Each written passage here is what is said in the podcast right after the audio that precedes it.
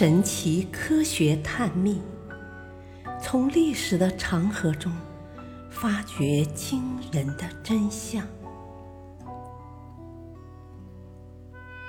第一步，失落的文明。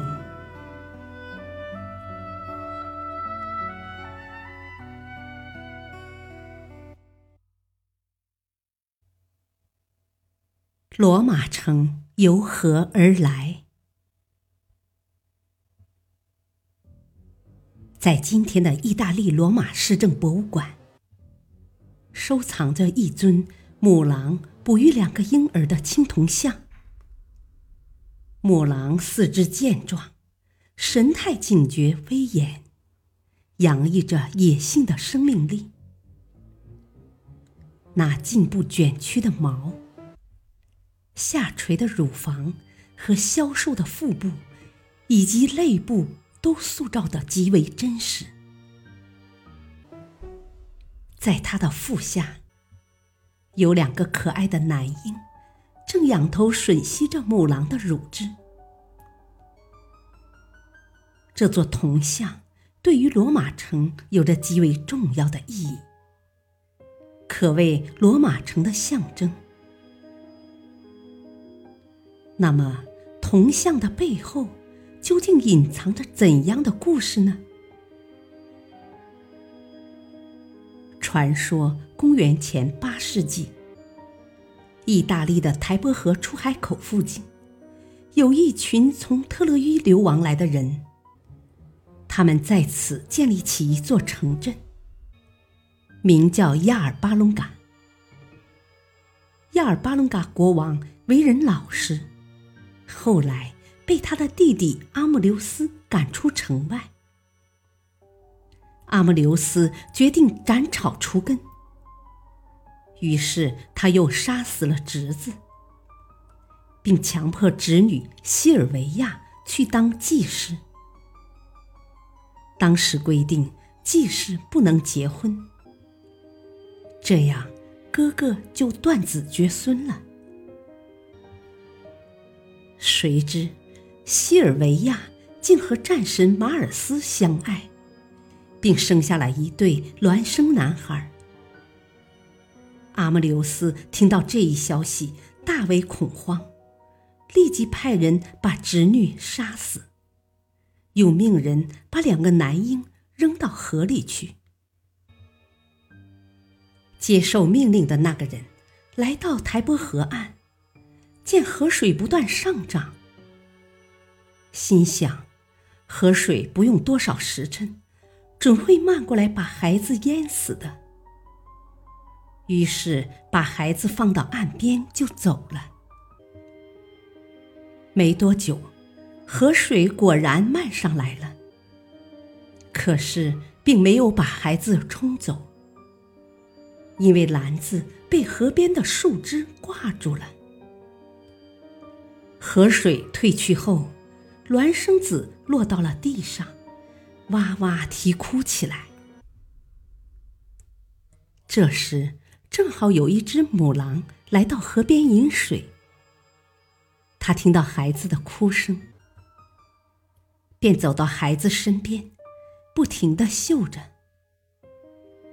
奇怪的是，母狼不但不伤害它们，而且还用舌头舔干孩子的身体，把他们带回自己的巢穴，并用自己的奶喂养他们。后来，一位牧人目睹了母狼喂养两个人类小孩这一幕，不胜惊异。等母狼离开巢穴觅食后，牧人忙把这对孪生子带回自己家里抚养，还给他们起了名字，一个叫罗穆路斯，一个叫勒莫斯。后来牧人弄清了，这对孩子原来是被国王处死的女祭司的儿子，便决定保守这个秘密。两个孩子长大以后，他还请名家教他们练习武艺。一次，兄弟俩和另一群牧人发生了冲突，勒莫斯被人抓住了，他被押送到一位老人那里。老人见他仪表英俊，大为惊讶，好奇地问：“你出生在哪儿？你父母是谁？”勒莫斯便把他们兄弟俩被扔到河边，和母狼喂奶的事说了出来。老人听了，不禁泪流满面，紧紧搂住勒莫斯，喊道：“我的孩子，我的孩子！”原来，这老人就是被撵下台的国王。他意外地见到自己的外孙，就亮出自己的身份。勒莫斯回到家后，牧人知道他已经找到被撵下台的老国王，便把秘密和盘托出。兄弟二人发誓要为母亲报仇。他们集结了一队人马，然后带着队伍向亚尔巴隆喀进发。一路上，痛恨阿莫留斯的人们纷纷加入他们的队伍。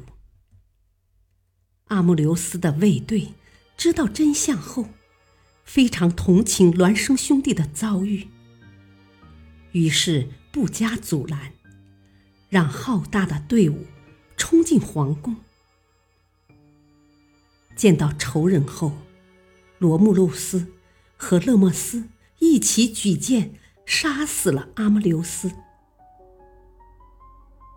兄弟俩把政权还给外公，然后带领很多人去台伯河岸的帕拉丁山港，准备在那儿建立一座新的城市。但是，用谁的名字来命名新城市呢？由谁来统治呢？兄弟俩发生了争执，最后他们决定借飞鸟来问神的旨意。他俩各居一方，等候吉兆。不一会儿，勒莫斯先看到六只飞翔的鹞子，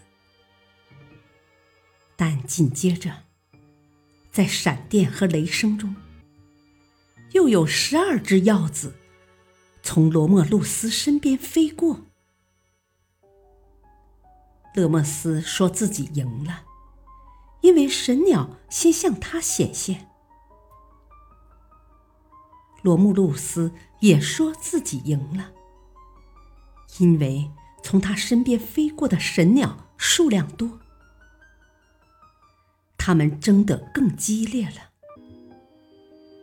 最终，罗慕路斯忍耐不住，一怒之下杀死了自己的兄弟。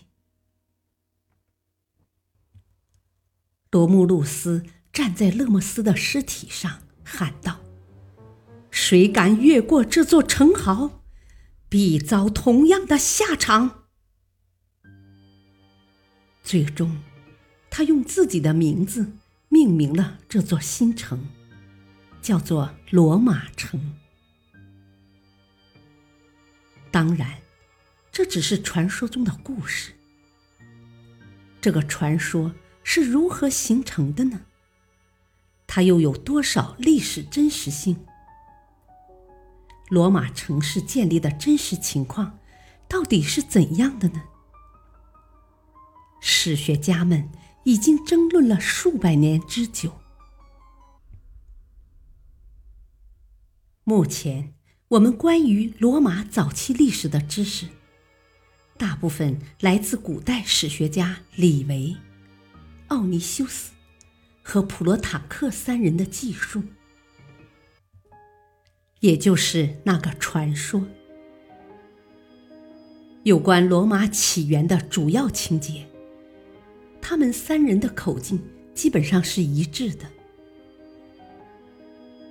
从这可以推断，早在他们之前，可能就有人对罗马的起源和早期罗马历史的传说做过一番删定、统一工作。一般认为，大约到公元前三世纪中叶，关于罗马起源的传说就已经定型，并被大家公认。直到十六世纪，西欧的人文主义者才起来否定罗慕路斯和勒墨斯的故事。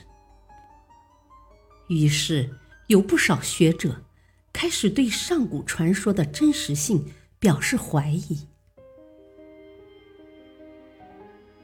十七至十八世纪，以古之风已经走向极端，一切古代传说统统被斥为胡编乱造、纯粹神话。